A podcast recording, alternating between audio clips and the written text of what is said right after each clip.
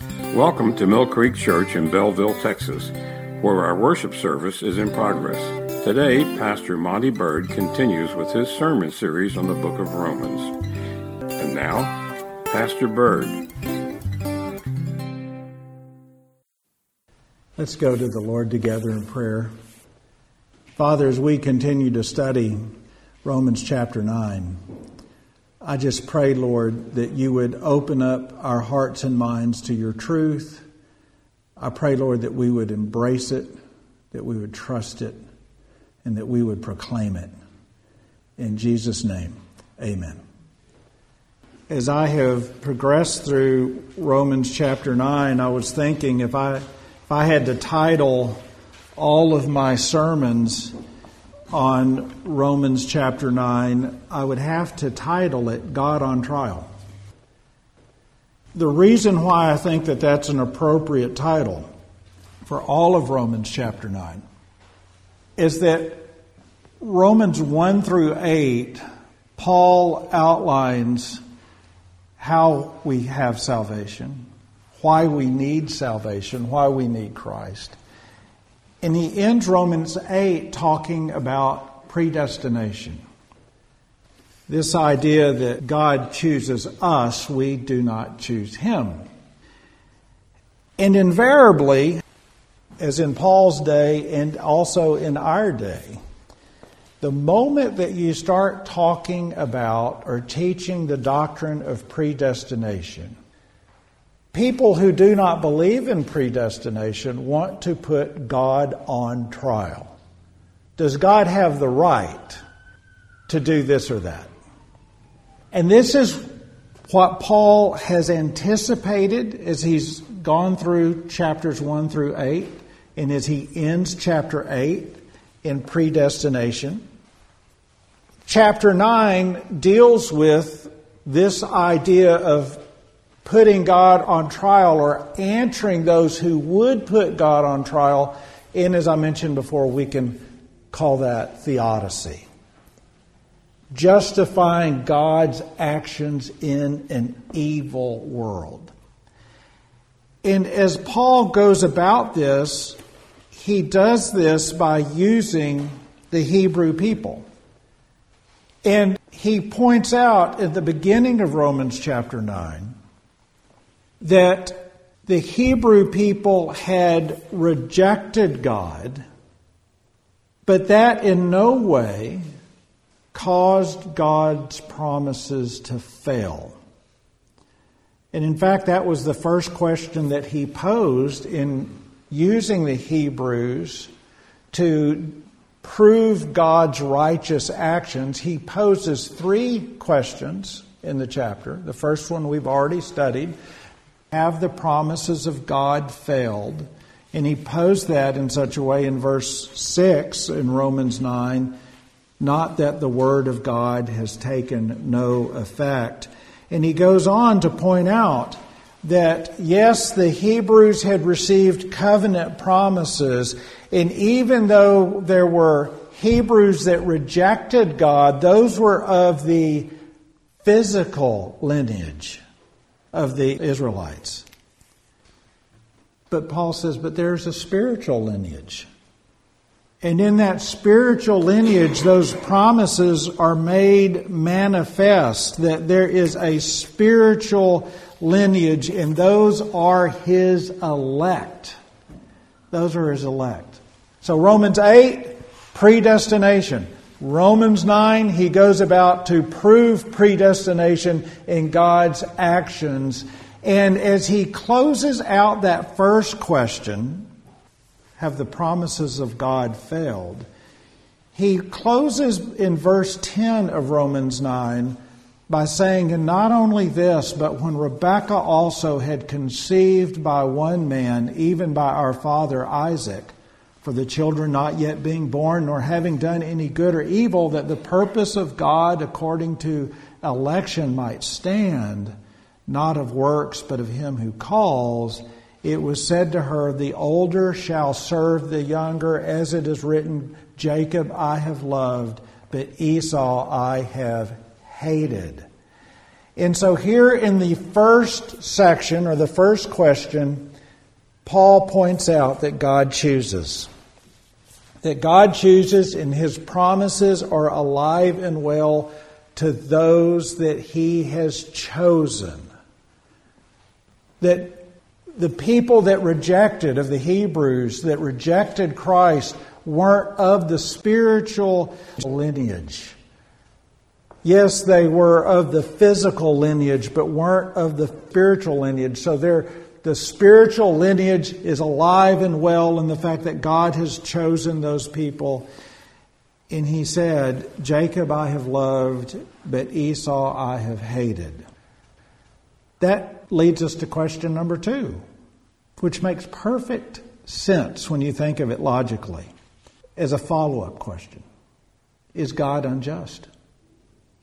Is God unjust? He asks this in Romans 9:14. What shall we say then? Is there unrighteousness with God? In the English Standard Version, it actually says unjust. In other words, is God unjust because he chooses?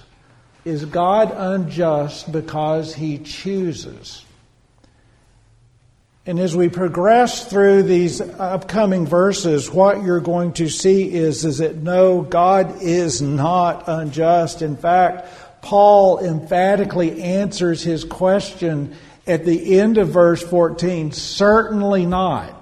What shall we say then? Is there unrighteousness with God? And Paul says, Certainly not.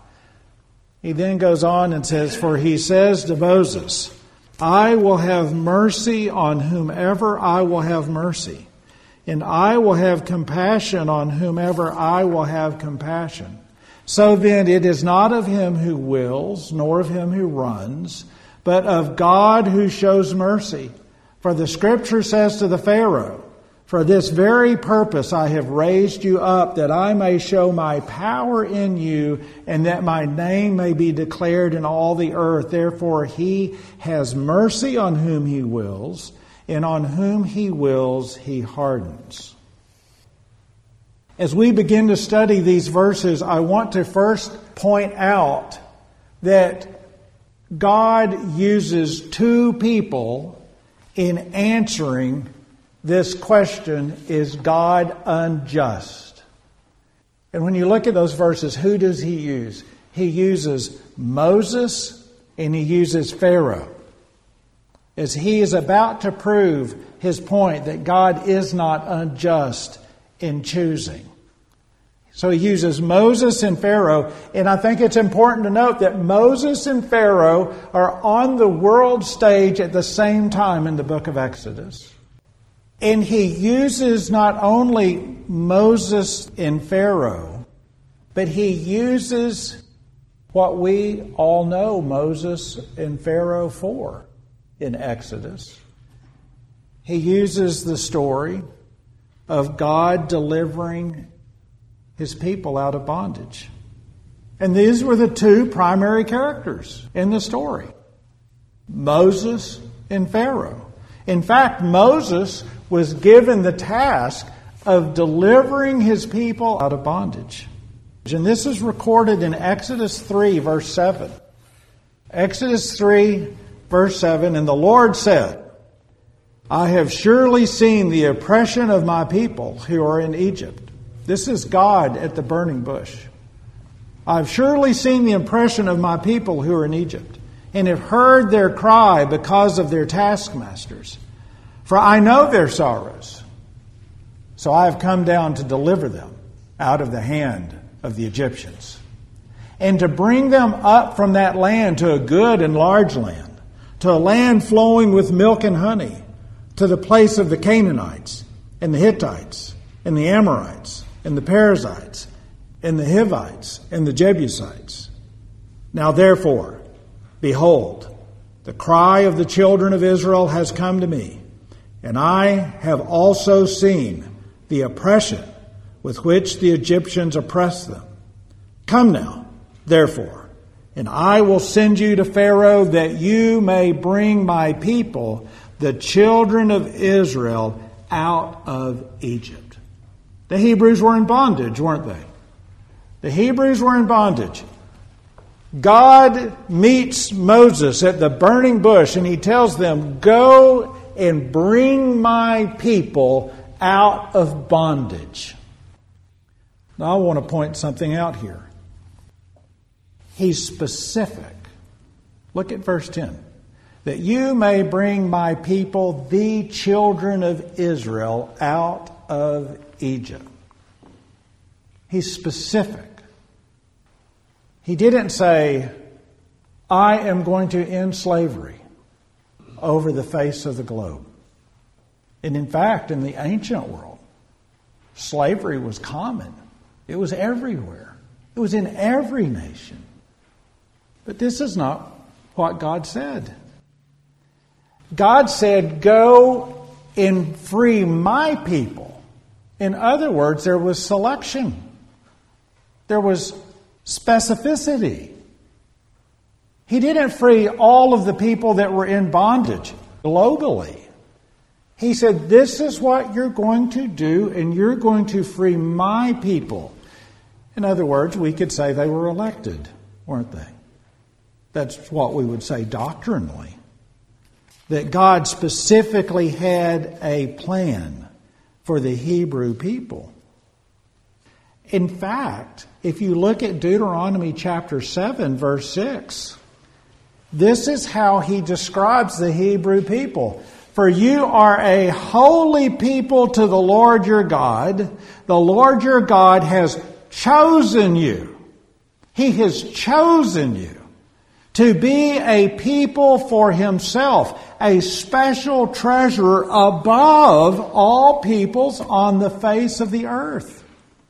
Now, people that want to fight predestination and they want to fight election, they want to say that it was a New Testament invention. That, that people are misunderstood in reading the New Testament and they've come up with this concept of predestination that doesn't fit with a biblical model. But I'm here to argue that predestination and election are throughout the whole Bible. That God chooses. And here you see with Deuteronomy, he tells the Hebrew people, I have chosen you to be a people for myself. God chooses. And he has the right to do so. And in fact, when you look back at our focal passage in Romans 9, starting at the end of 14, where Paul says, certainly not, to this question, is God unjust? He quotes scripture in 15 where he says to Moses, quote, I will have mercy on whomever I will have mercy, and I will have compassion on whomever I'll have compassion. In other words, God makes the rules. God makes the rules. He's the creator, we're the created, He makes the rules. It amazes me whether in certain Christian camps or in certain conversations with the lost of people that do not know the Lord, people want to put God on trial when it comes to this topic of predestination. Does he have the right to do that? I don't think he has the right to do that. He is the creator. He can do whatever he wants to do. He is a holy and righteous God. And here he tells Moses, just as Paul reiterates in Romans 9, I will have mercy on whomever I will have mercy, and I will have compassion on whomever I have compassion. We shouldn't be surprised about that. He picks. And he says, and I have the right to pick.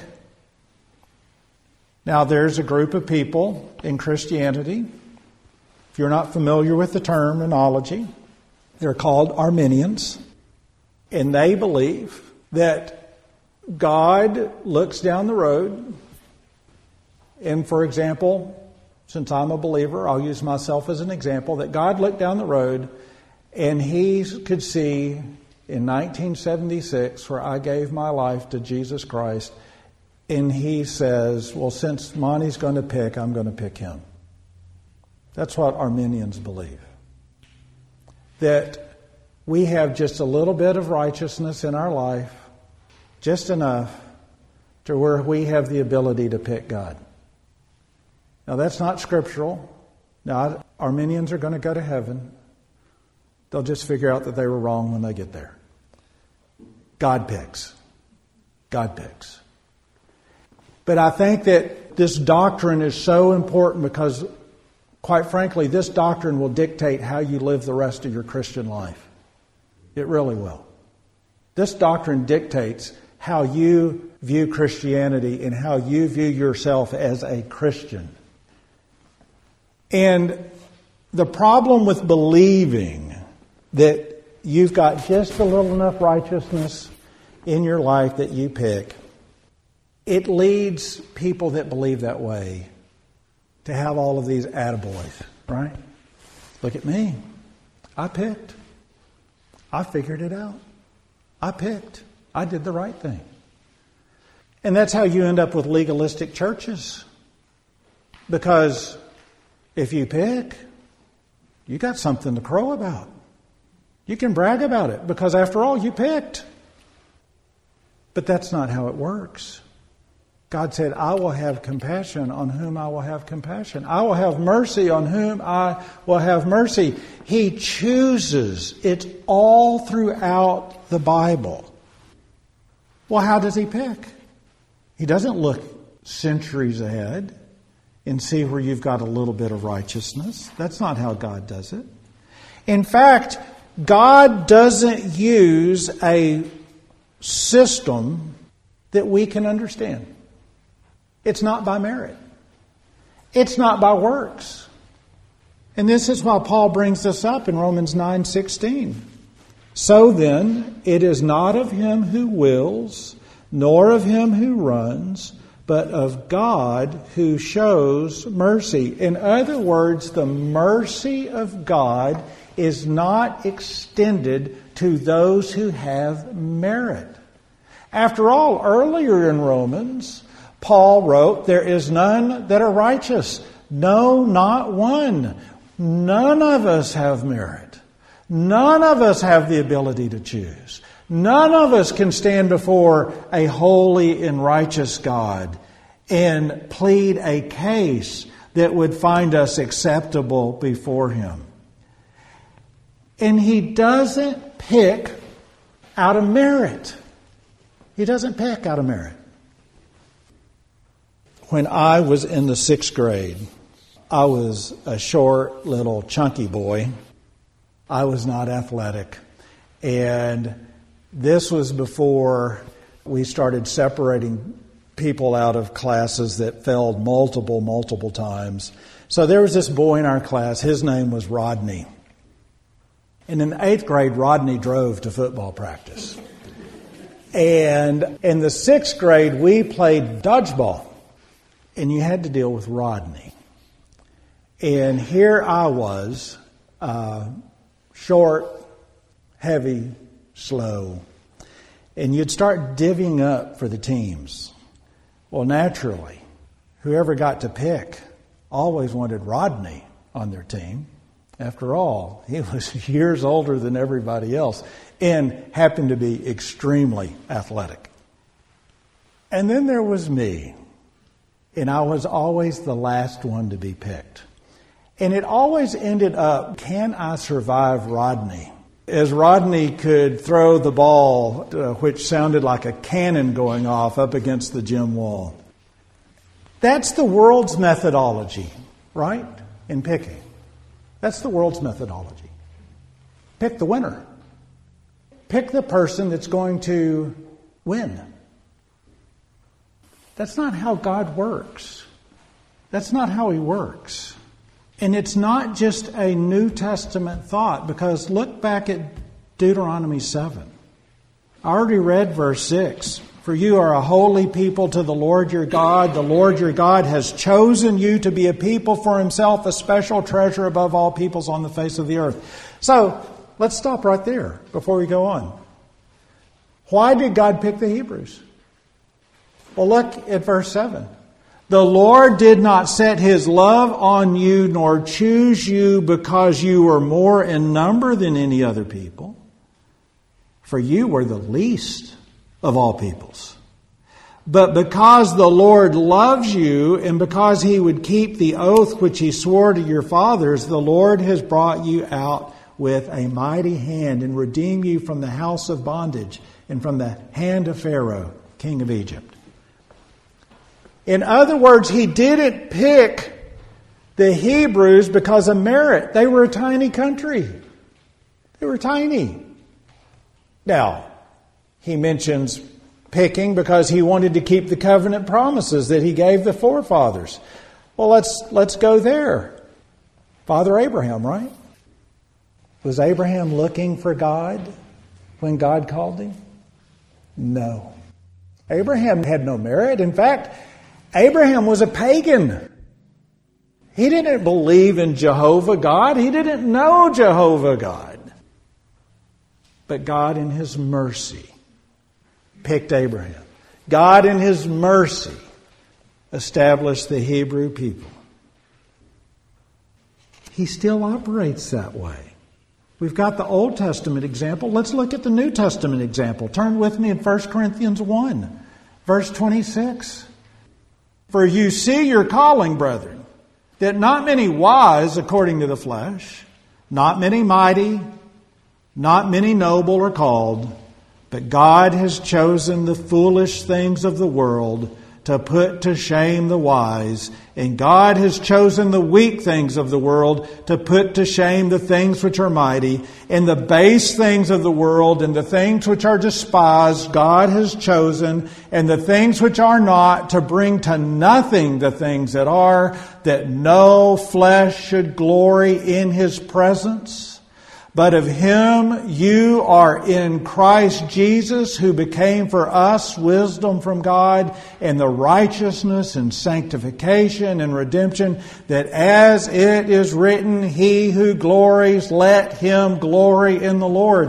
Why are you glorying in the Lord? Because you recognize that there's nothing in your life that would give you merit or standing in front of a holy, righteous God for whatever reason, God chose you, and it was not of merit, it wasn't for logic, it wasn't of worth. God chose you in His mercy. In His mercy, He chose us, just as He chose the Hebrews. And it is His right to choose. Now, let's get a total picture of this. Because invariably, when you think about choosing, and especially if you're talking about choosing among Christians. For those that believe in Reformed theology, we concentrate on the positive aspect of that, right? Praise God, we're chosen. Can't understand it, but in His mercy, God chose us. But the real question, if we're thinking about putting God on trial, and as Paul poses this question, is God unjust? We got to talk about the other group. We got to talk about the other people. And I think as we talk about the other people, I think it's important for us to have the right frame of mind as we think about people who are not chosen, who won't, who won't choose God. What about them? Paul deals with this as we go back to our focal passage in Romans 9, verse 17. For the scripture says to the Pharaoh, For this very purpose I have raised you up that I may show my power in you, and that my name may be declared in all the earth. Therefore, he has mercy on whom he wills, and on whom he wills, he hardens. So, Paul not only uses Moses as an example, but he uses Pharaoh. And I want to talk about Pharaoh in Egypt just for a little bit to kind of set the stage of our discussion. Who was Pharaoh? Pharaoh was the leader of the great superpower of the day, wasn't he? And in fact, if I told you that we were going to all go down to Intercontinental Airport this afternoon and that we were going to board a plane to go to Egypt, immediately as I mentioned Egypt and that let's say that we were going to spend several days there, immediately what do you think about when you think about Egypt? The pyramids, right? You think about Egypt, you think about the pyramids. And then if you, I want to take some time and I want to go to the pyramids, well, what else would you do? Well, you'd probably go to the Sphinx and you would go to Luxor, the ancient royal city, and you would take all of those things in. And you would look back at the awesomeness and the power of ancient Egypt. And Pharaoh would fit within that context. As you actually would land in Egypt, you would recognize that at present you are in what someone would call a developing country. In other words, they didn't keep that status. They are 32nd in the world for gross domestic product, which equates to roughly $12,000 per person. It's not a great place to live. They don't have any power anymore on the world stage. And it reminds me of a scripture found in Job, Job 12 23, when Job writes, He makes nations great and destroys them, He enlarges nations and guides them. In other words, God's sovereign, and He's at work. And for people in America who sit around and they think, oh, we're going to be at the top forever, we're always going to be number one. All we'd have to do is go around the globe and we can visit every superpower that ever existed on the world stage and look at their ruins. God is in control. He makes nations great and destroys them. He chooses them. Not only does he choose nations, but he also chooses leaders. Daniel 2:21 says, "And he changes the times and the seasons, he removes kings and raises up kings, he gives wisdom to the wise and knowledge to those who have understanding." God operates his creation under His timetable, His power, His control. And He doesn't just work with His elect. And I think that's important. And I think that's why Paul is bringing up Pharaoh. He doesn't say, I'm just working with the elect. He works and utilizes every person in everything and he used Pharaoh. Look at Exodus 9. In Exodus 9, God is about to unleash the ninth plague on the Egyptian people. He does 10 plagues overall. He's about to unleash number nine. And the Lord is conversing with Moses in Exodus 9. And he looks at Moses and he says, Rise early in the morning and stand before Pharaoh and say to him, Thus says the Lord God of the Hebrews, Let my people go that they may serve me.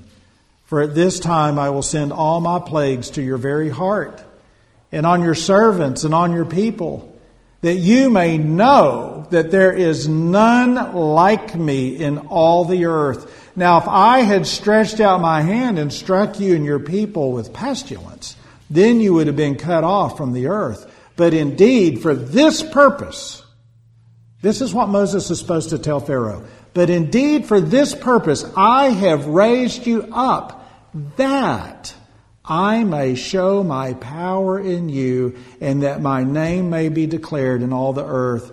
As yet, you exalt yourself against my people and that you will not let them go. In other words, Pharaoh had pride. On the ninth plague, he still hasn't gotten it. He still hasn't gotten it. Guess what? By plague 10, he'll still have not gotten it. He'll still have remorse. He still won't recognize. He still won't bend the knee. And Paul brings this up in our focal passage. For this purpose I raised you up, that I may show my power in you. In other words, what he's telling Pharaoh is, as Moses is telling Pharaoh these words, he's telling Pharaoh at the end of the day, there will be none like me. No one gets the credit. It is all me. And I'll use you to tell that story. He uses everyone. Why? Because He is the creator. We're the created. He picks, He chooses, He uses. He is the Lord God Almighty, and He can do whatever He wishes. And as we look at this, invariably people that want to put God on trial come back and they say, well, that's not fair. Well, let's talk about fairness. Let's talk about fairness. Let's talk about justice. Let's remove Christ. Without Christ, we all deserve death. We all deserve judgment. I don't want justice. I don't want fairness. Because in that fairness, we all stand condemned before a holy and righteous God. This story isn't about fairness. It isn't about is God unjust. What Paul is saying is, is that the story is about mercy. Is God unjust if he extends mercy to a people that were already condemned? That's the question. And that question is no.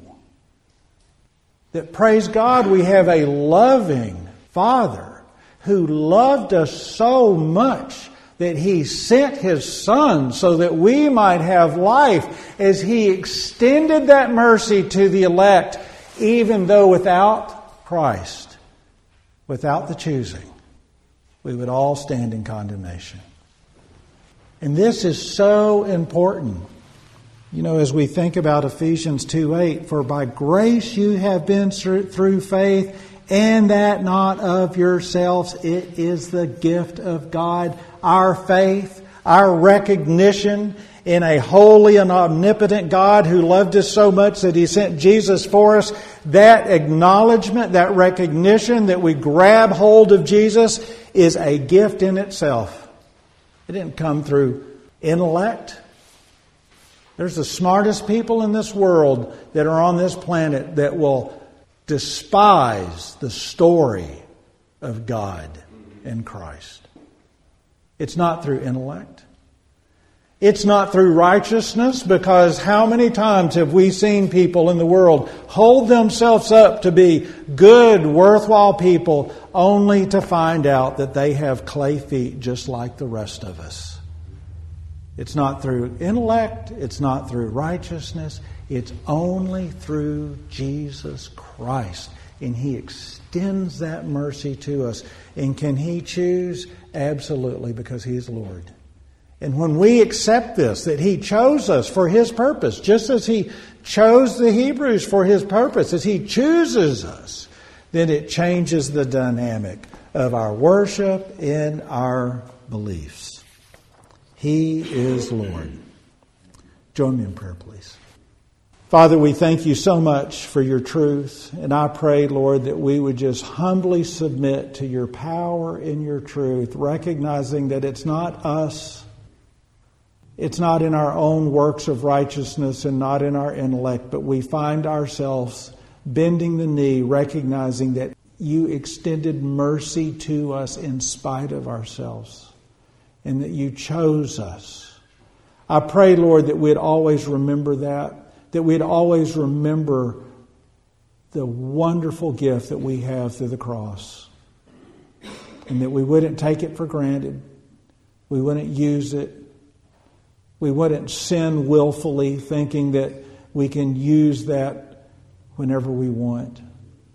But we would just rest in your power and your grace and your mercy, and that we would be obedient servants in your kingdom. I pray, Lord, that if there is someone here who's never turned their life over to you, they've never given their life, they've never asked for forgiveness of sins, they've never invited Christ into their heart to be Savior and Lord, I just pray, Lord, that they would they would say that prayer today, that they'd ask for forgiveness, that they'd repent from their sinful life. Lord, we just give you the praise and the glory in all things. In Jesus' name, amen.